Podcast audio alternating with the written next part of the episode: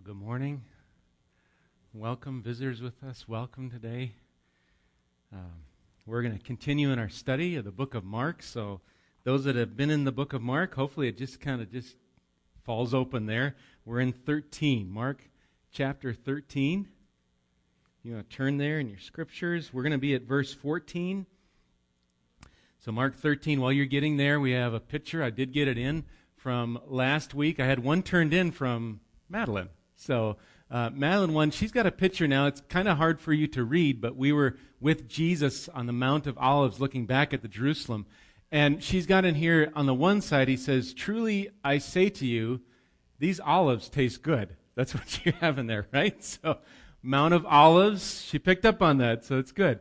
Uh, and then the other side says um, something like, um, Oh, I, I, pray that you will not fall asleep, something like that. So, anyway, she caught it in Mark 13. So, thanks. Thank you, kids, for turning them in. Kids, if I'm busy talking to someone, just slip them right in my hand, put your name on them, and we'll try to pick your name out for, for doing that. But I'm glad you're, you're with us and you're paying attention. And you might have some interesting images from what we're going to study today to draw, uh, adults as well. So, well, let's read God's Word. Let's start with that.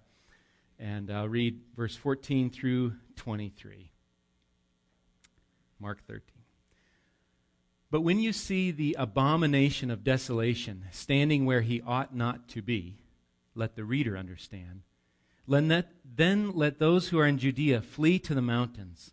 Let the one who is on the housetop not go down, nor enter his house to take anything out. And let the one who is in the field not turn back to take his cloak. And alas, for women who are pregnant and for those who are nursing infants in those days. Pray that it may not happen in winter. For in those days there will be such tribulation as has not been from the beginning of the creation that God created until now, and never will be.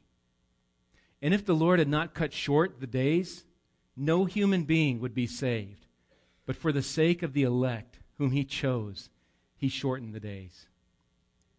And then if anyone says to you, Look, here's the Christ, or Look, there he is, do not believe it. For false Christs and false prophets will arise and perform signs and wonders to lead astray, if possible, the elect. But be on guard. I have told you all things beforehand. Let's pray again. Lord, we just look to you again as we dive into your word, into some challenging waters, Lord. Phrases like abomination, desolation, tribulation, elect, Lord, all these things. Father, we just pray that you would work in this time that we have, our time together. Work in each heart, work in my heart, Lord. Challenge me where I need it, where our people need it. And uh, Lord, guide us to look on you again and see your, your gracious hand, your gracious warning, your gracious uh, election, Lord, for those who believe. So, um, Guide our time, Lord, for your glory. May you be exalted. We pray you'd be lifted high through what we study here. In Jesus' name, amen. Well, I want to give you kind of a, a fictional scenario for you to consider. Today, many of us check the weather. I don't know how often you check the weather, maybe not as often as some, but let's say today, if the weatherman gave a super accurate forecast for the rest of the day. And I said it's a fictional scenario, but go with it, okay? Um, you knew that he was 100, just imagine with me. He's 100% right every time. And today, he is forecasting a whopper of a storm. Storm's coming. Let's say he's even zeroed in his Doppler 9000 XL radar on your exact location where you live. So this is like a personal forecast. Um, he says something like this In our daily forecast, you, at your exact location, you're going to experience a major storm. He's got it narrowed down. Uh, says the winds are going to blow at 80 miles an hour. So that one tree that's overhanging your house, somehow the weatherman knows this, it's going to fall down. Uh, that trampoline, which is loose in your backyard, it will blow away this afternoon. Uh, shingles, you got bad shingles on there, those poor ones, you remember those on the left side of the house? Those, they're going to blow away. That car that you've had parked outside, there is hail coming. It's like the size of a golf ball, and it's going to hit your car. Other than that, expect a rather pleasant evening. Charlie, back to you in the newsroom, right? That's kind of the forecast of this weatherman. What would you think of this weatherman that gave you that forecast? What would you kind of consider him? Was, was he being mean to tell you about the storm or unkind? Was he being unfair to you? No, what, what was he doing? He was actually being quite gracious to you to tell you beforehand here's what's going to happen. Out of all these houses he could talk about, he let you know about yours. And so, what would be the wise thing for you to do if you got that kind of forecast? You would go home and you would probably, wherever that tree was going to, you might even cut the limb off this afternoon, you'd get on it. That car is not going to be placed where you had it. You're going to move it. You're going to do things because you expect this is coming and this storm is coming. And you can prepare for it now. In a similar way, Jesus, in what we read, he's laying out for his disciples a tribulation forecast, if you will. It doesn't look good, does it, from what we've read? It actually looks quite terrible. And though they can't, the disciples cannot change the facts of what's going to go on and what's coming, uh, they can prepare because God has graciously told them in advance. Because God cares for his own. His words in Mark, they're actually loving and gracious to prepare his own, his chosen ones, for the great storm of tribulation. Last week, as Madeline's picture was up there, we were looking at Jesus and his disciples and this instruction of Jesus, kind of these multi layers of these days of birth pains coming in the verses 1 through 13 of this chapter. He was saying, See that no one leads you astray and don't be alarmed. Be on your guard. Don't be anxious to speak when you're on trial. Uh, endure to the end for the sake of Christ. Really endure persevere for the sake of the one, Jesus, who has called you. And now we come to these verses, 14 through 23, with a similar message of being on guard, being prepared, ready for what's ahead. And Jesus sheds more light. However, more questions will probably arise and do arise as we read what's ahead for the follower of Jesus. Uh, verse 14, we're going to look at a little more in depth, or try to, really forms the heading and the title of this storm coming. It's a storm of abominations. So look at verse 14. It says, But when you see the abomination of desolation standing where he ought not to be, let the reader understand. And then he goes on, let the, those in Judea flee to the mountains, and so forth. How do we understand this phrase, this abomination of desolation?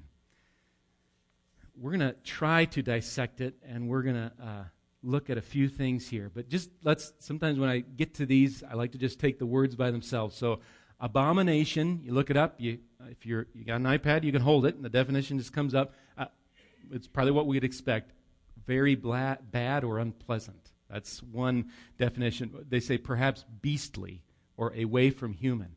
I think of abominable. The, the only thing I can I think of when I think of that, I think of Rudolph the red-nosed reindeer, the abominable snowman, right? That's kind of what we're thinking. He was kind of a he was a beastly type person. This guy is not him. He's no he's not a cute Christmas monster. This is abomination.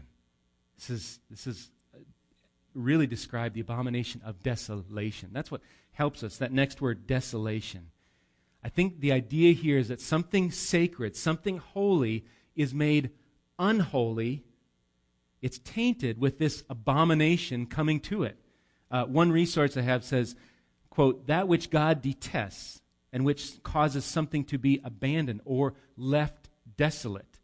So something detestable enters a holy place like the temple or a sacred space, and by its entrance, it makes that space uh, that was holy, it makes it detestable and therefore desolate. Can't go there anymore. So, at this point, whomever or whatever the abomination is, when it enters a place, it makes desolate because of the, the effect of unholiness it has on the place. All right, that's just trying to look at the words. Now, hopefully that helps a little bit, and we're going to just have to settle. You're going to have to settle with me for some general answers today. If we're going to get specific, I'm probably not your guy, but we're going to try our best to to understand what's being said here, or maybe try to get the overall idea. But I think a helpful place, and we're going to camp out here a bit, is the book of Daniel. I want you to turn there, the Old Testament book of Daniel. This is where we find this phrase, uh, at least, I believe it's at least, maybe it's just three times, different places. But I want you to turn to the book of Daniel, chapter 9.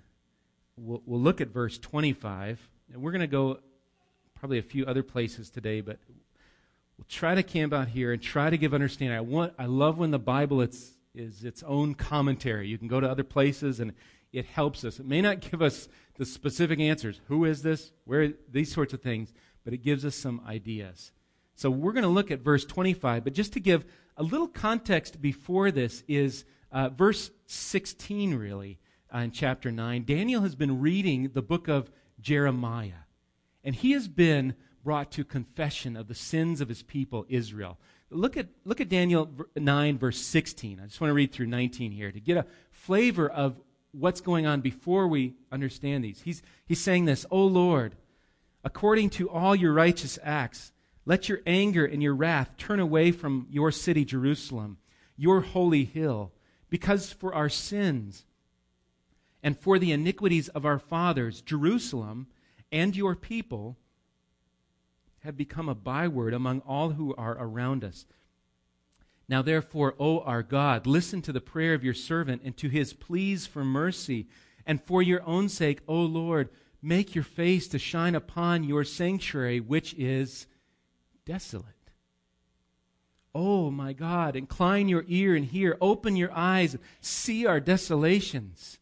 Are you, are you hearing some of this? In the desolate, the sin has infected the people and the place um, the city that is called by your name. For we do not present our pleas before you because of our righteousness, but because of your great mercy. O Lord, hear. O Lord, forgive. O Lord, pay attention and act. Delay not for your own sake. O my God, because your city and your people are called by your name. The Jewish people at this time, they've already, time of writing of Daniel, they've already been exiled by God for their wickedness, which made the land desolate. And it's in this context of confession and that these visions are revealed to Daniel. Look at verse 24. Um, no, I think it's 23. Verse 23 beginning of your pleas for mercy. This is um, angel Gabriel speaking to Daniel. A word went out and I have come to tell it to you, for you are greatly loved. Therefore, consider the word and understand the vision. You see what's behind this, this forecast? And even we can look at it and mark this. You're greatly loved. Here's, understand this vision. Now, you get to verse 24, you get into weeks 70 weeks, 62, one week and a half, those sorts of things. We just don't have time to sort this out, and it was really a challenge for me to even understand where do these weak? You can write it out. I encourage you to do it and, and, and search that out. But let's look at verse 26. Just kind of bear with me, but skim through that and come to verse 26. And that's this area will help us get closer to this phrase we're trying to figure out. So 26, Daniel 9. And after the 62 weeks, an anointed one shall be cut off and shall have nothing and the people of the prince who is to come shall destroy the city and the sanctuary. Its end shall come with a flood, and to the end there shall be war. Desolations are decreed. And he shall make a strong covenant. Who is he? I think it's this prince. He shall make a strong covenant with many for one week, and for half of the week he shall put an end to sacrifice and offering. And on the wing of abominations bad, unpleasant, unholy thing, shall come one who makes desolate until the decreed end is poured out on the desolator. Now, the nearest fulfillment, what you'll read to Daniel's visions, was Antiochus Epiphanes, or Antiochus Epiphanes. He was a Syrian ruler, ruled about 167 BC. So, roughly 167 years, give or take, before Christ comes on the scene. Where, and and a little further where we're reading in Mark here. So this is before Jesus' earthly days. This Antiochus or Antiochus Epiphanes enters the temple and he stops the regular burnt offering. And here's what the ESV Study Bible says about, about what happened when he came into the temple. It says they, quote, set up an altar or idol devoted to Zeus, Jupiter, in the temple. That's what was going on. 167 BC. Shortly afterward, offered up sacrifices, likely swine, which was a no no for that place on the altar. The Greek for this expression is applied to this action of Antiochus IV, what we're talking about, and is the background for Jesus' prediction of the abomination of desolation spoken of by the prophet Daniel. So here you've got a, a near fulfillment of this Antiochus Epiphanes coming into the temple area. You go, well, that looks pretty abominable, makes a place desolate. This time period where he was, Antiochus, tensions grew among the Jews, eventually led to a revolt, the Maccabean revolt. You can learn, there's so much history going on here. You can learn about that. But by 63 BC, Rome ends up taking over and ruling over the Jews. And that's who ruling is ruling at the time where we're reading in Mark. We got a little bit of idea. Keep going in Daniel. Go to chapter 11, verse 31. You can read all through this. It's, there's lots of things to read about here that we're just not getting into. But 31, verse 31, let's learn some more about this. Uh, forces from him shall appear and profane the temple and fortress. I think the him is looking towards this abomination, but looking towards Antiochus, and shall take away the regular burnt offering. We read about that. And they shall set up the abomination that makes desolate. He shall seduce with flattery those who violate the covenant. But the people who know their God shall stand firm and take action. Look at these. There's two people going on here. Verse 33 And the wise among the people shall make many understand. Though for some days they shall stumble by sword and flame, by captivity and plunder, when they stumble, they shall receive a little help, and many shall join themselves to them with flattery. Some of the wise shall stumble so that they may be refined, purified, and made white until the time of the end, for it still awaits the appointed time. Okay, we've got that. Now, one more background. We're just kind of trying to piece together some things. Look at Jan- Daniel 12 now, and the last uh, couple verses at verse 10. Many shall purify themselves and make themselves white and be refined but the wicked shall act wickedly, and none of the wicked shall understand, but those who are wise shall understand. And from the time that the regular burnt offering is taken away, and the abomination that makes desolate is set up, there shall be 1,290 days. Blessed is he who waits and arrives at the 1,335 days. But go your way till the end, and you shall rest and shall stand in your allotted place at the end of days. Okay, though we may not understand all the numbers and times, I think we can see this near fulfillment of Antiochus Epiphanes in the temple. It's near. And yet, Jesus says in our passage in Mark, when you see the abomination of desolation standing where he ought not be. I think we see in prophecy this near fulfillment. Okay, Antiochus, we see this. And then there's the far, and we're back to near and far again. And we're, so we're near, and there's an already to it, yes, but there's a not yet to it that it's to be yet. I think this is intermingled in when we read prophecy like this. Before we leave Daniel um, 12, I want you to look at one phrase that we read. And it's in other places in Daniel, and it's quite fascinating. If you remember when we read, and we're going a couple different ways, Mark chapter 13, we read verse 14 before we got here. If your hand's there, you can look at it. We're talking about the abomination of desolation. And then seems like a parenthesis, Mark, Jesus puts in there, let the reader understand. You saw that part of there? You go, what? Understand what? Or let the reader.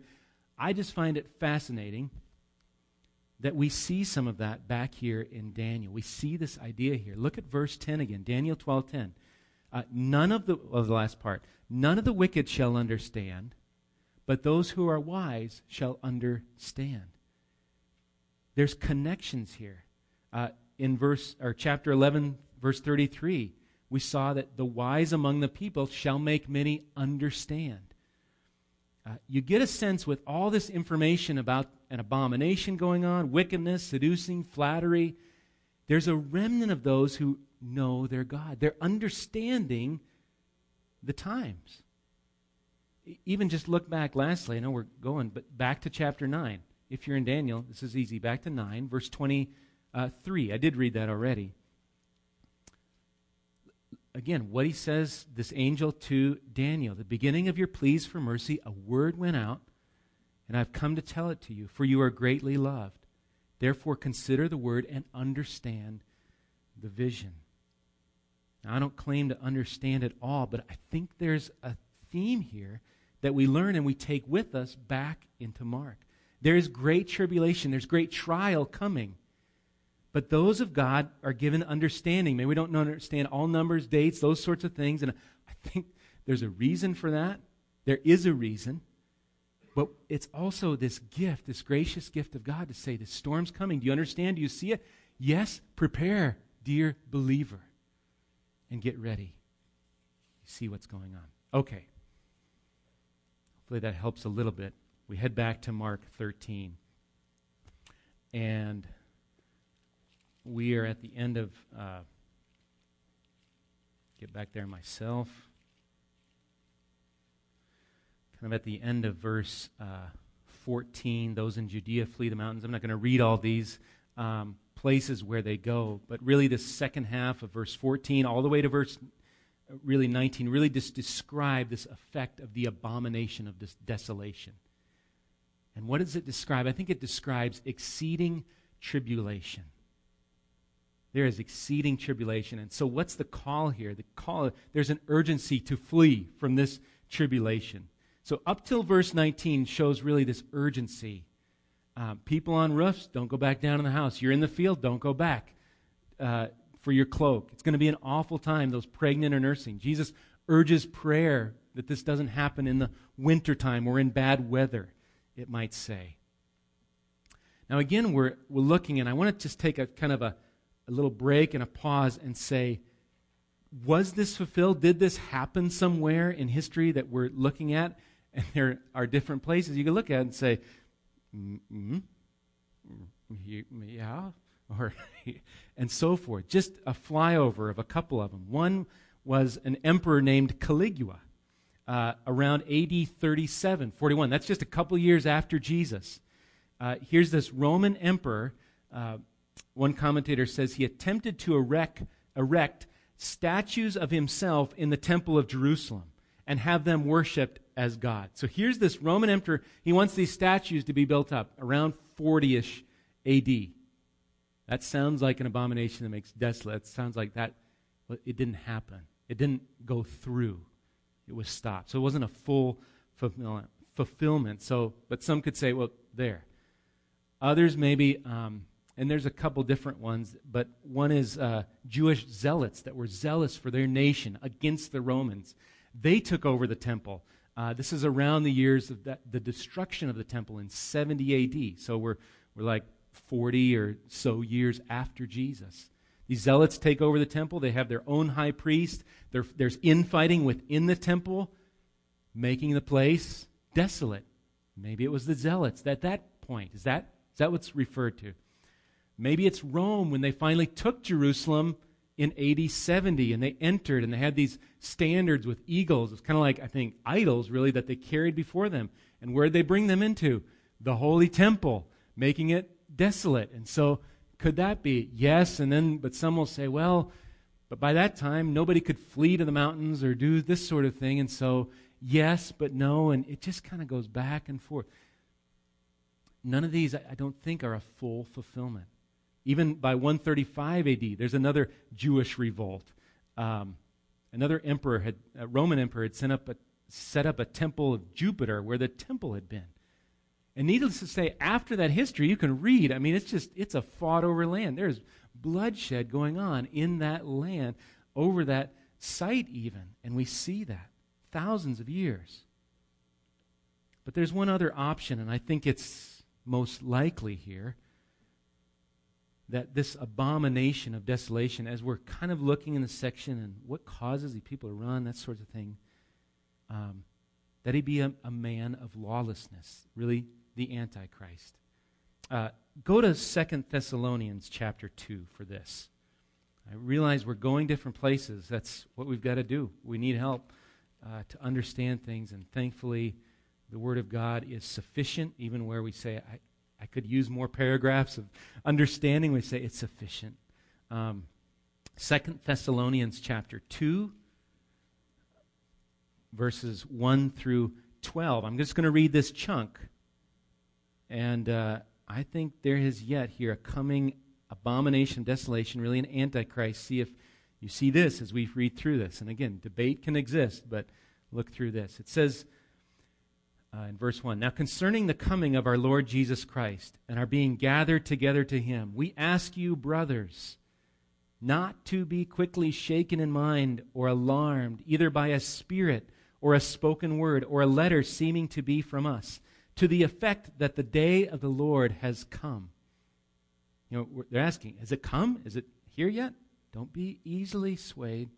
Verse 3 Let no one deceive you in any way, for that day will not come unless the rebellion comes first and the man of lawlessness is revealed, the son of destruction, who opposes and exalts himself against every so called God or object of worship, so that he takes his seat in the temple of God, proclaiming himself to be God.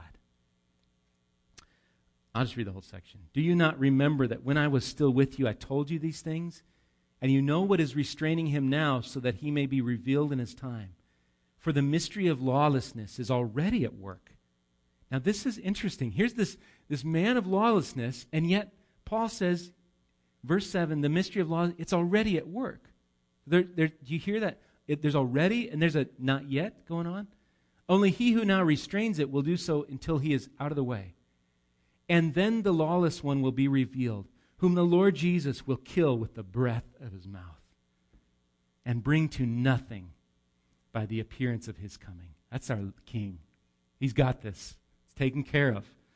But yet we're, we're made aware of it here. Verse 9 The coming of the lawless one is by the activity of Satan, with all power and false signs and wonders, and with all wicked deception for those who are perishing, because they refused to love the truth and so be saved. Therefore, God sends them a strong delusion, so that they may believe what is false, in order that all may be condemned who did not believe the truth, but had pleasure in unrighteousness. I think in here you hear this man of lawlessness, the abomination of desolation, and yet at the same time, and you could just make a note, Ephesians 2 2, I think there's a, some connection there. We're just not going there for time, but Satan already at work in the world. Right now, the deceiver, the liar, the accuser. Already, not yet. Back in Mark 13, then. We're still in our question Has this day already come and gone? We might think, Has all this happened? Maybe some of this history, we missed it, something like this. I just, when you get to verse 19, um, I find it quite helpful. You just the destruction listed here is severe. Listen, for verse 19, and I'm back in Mark 13. For in those days there will be such tribulation as has not been from the beginning of the creation that God created until now and never will be. Notice the tribulation exceeds that of anything since creation. Remember the flood? That was pretty severe. We haven't seen it, that type of tribulation, anything now or will be. I think to me, reading this, the tribulation, I think it's seen, we can see it in the near, the destruction of Jerusalem, those things going on, and yet out further than that as well, um, to a great tribulation at some point. But I also believe this to be a tribulation, a storm, if you will, that believers, the elect of God, will go through and won't escape out of. Look at verse 20. If the Lord had not cut short the days, no human being would be saved. But for the sake of the elect whom he chose, he shortened the days. I hope you see in here, this is really a verse of encouragement. God is faithfully watching over his own. He's faithful. Those in whom he has chosen to call to himself, he's watching over them. Now, there's things in this verse I, I can't explain. I don't understand no human being would be saved if these days are cut short. Uh, shortened days of salvation are part of the salvation of the elect. Just how does this all work? I, I can't explain that.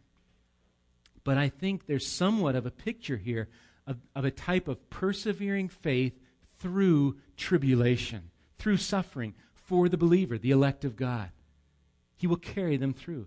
It's not just a faith that says, when I was six, I prayed a prayer, or I did this when I was young, or I did that one thing. It's a persevering faith all the way through to the end. That's, I think, the biblical account of faith. That those of faith in Christ, they persevere, their faith perseveres to the end. Not as a means of earning salvation, okay? We've got to be careful. We're not saying, yes, faith, you keep it up, you earn it, this sort of thing. It's earned by Christ and His work. But there's a perseverance to the faith given us that sees us all the way to the end, all the way through tribulation. The comforting news, again, is God is watching over His own. He's caring for them. He's going to see they finish the race, they reach the end, and they persevere. So we go, okay, tribulation's coming. I know my God. It'll be okay. The theme of election, those whom God has chosen for himself, continues in verses 21 and 22 then as we kind of come near the end here. Let me read 21 and 22. It says, And then if anyone says to you, Hey, look, here's the Christ, or look, there he is, do not believe it. It's kind of like, do you, believers, do you have understanding? Don't believe it. Don't go after. Verse 22 For false Christs and false prophets, these pseudo Christs, pseudo prophets, will arise and perform signs and wonders to lead astray. And here's a great two words right in your scriptures if possible, the elect. They won't. To lead astray, but they won't we might ask here, well, then, how will we know the Christ? What, how can we keep from being led astray? What if somebody says, here's the Christ, and we go, well, it kind of looks, I don't know, there's signs, this sort of thing. Couple, couple thoughts here as we think of these verses is for us to be weary, wary, I should say, of simply signs and wonders, but yet but we want to be students of the Word. Does this match? Does this claim match with uh, the Word? I've, it's fascinating here. If you look at these false Christs, these pseudo prophets, who they're going after, they're, it, at least here it doesn't say they're going after the world. They're going after the elect. They're trying to lead the elect astray. That's who they're coming after. And so we can expect false saviors, false teaching as the church, but we can take heart. The elect cannot be led astray. Two great words, we looked at them. If possible. It's not possible for the elect of God to be led astray. You know why? John tells us why in his chapter 10. Verse 14, Jesus states it. You think of this. I don't want to be led astray. I hope I don't. This sort of thing. We can worry. Listen to these words of comfort for his own. It says this in John 10 14. Jesus states this I am the good shepherd, and I know my own, and my own know me. And then it goes on, there's verses 27 through 28. My sheep hear my voice, and I know them, and they follow me. I give them eternal life, and they will never perish. No one will snatch them out of my hand. Therefore, if this tribulation be such that the world has never known, take heart, people of God, and endure. For God is protecting you and will carry you through. He's faithful through the flames. Praise the Lord. Verse 23 concludes But be on guard. I have told you all things beforehand. Be on guard. God, in His grace, has told us what to expect. He's given us that weather forecast, if you will, that we were talking about. Do we get it all? Do we understand days, numbers, those sorts of things? No. Do we got all the timing down? It's this, it's here, it's there. I got this, and then it looks like this. No, some may be closer than others. I don't know.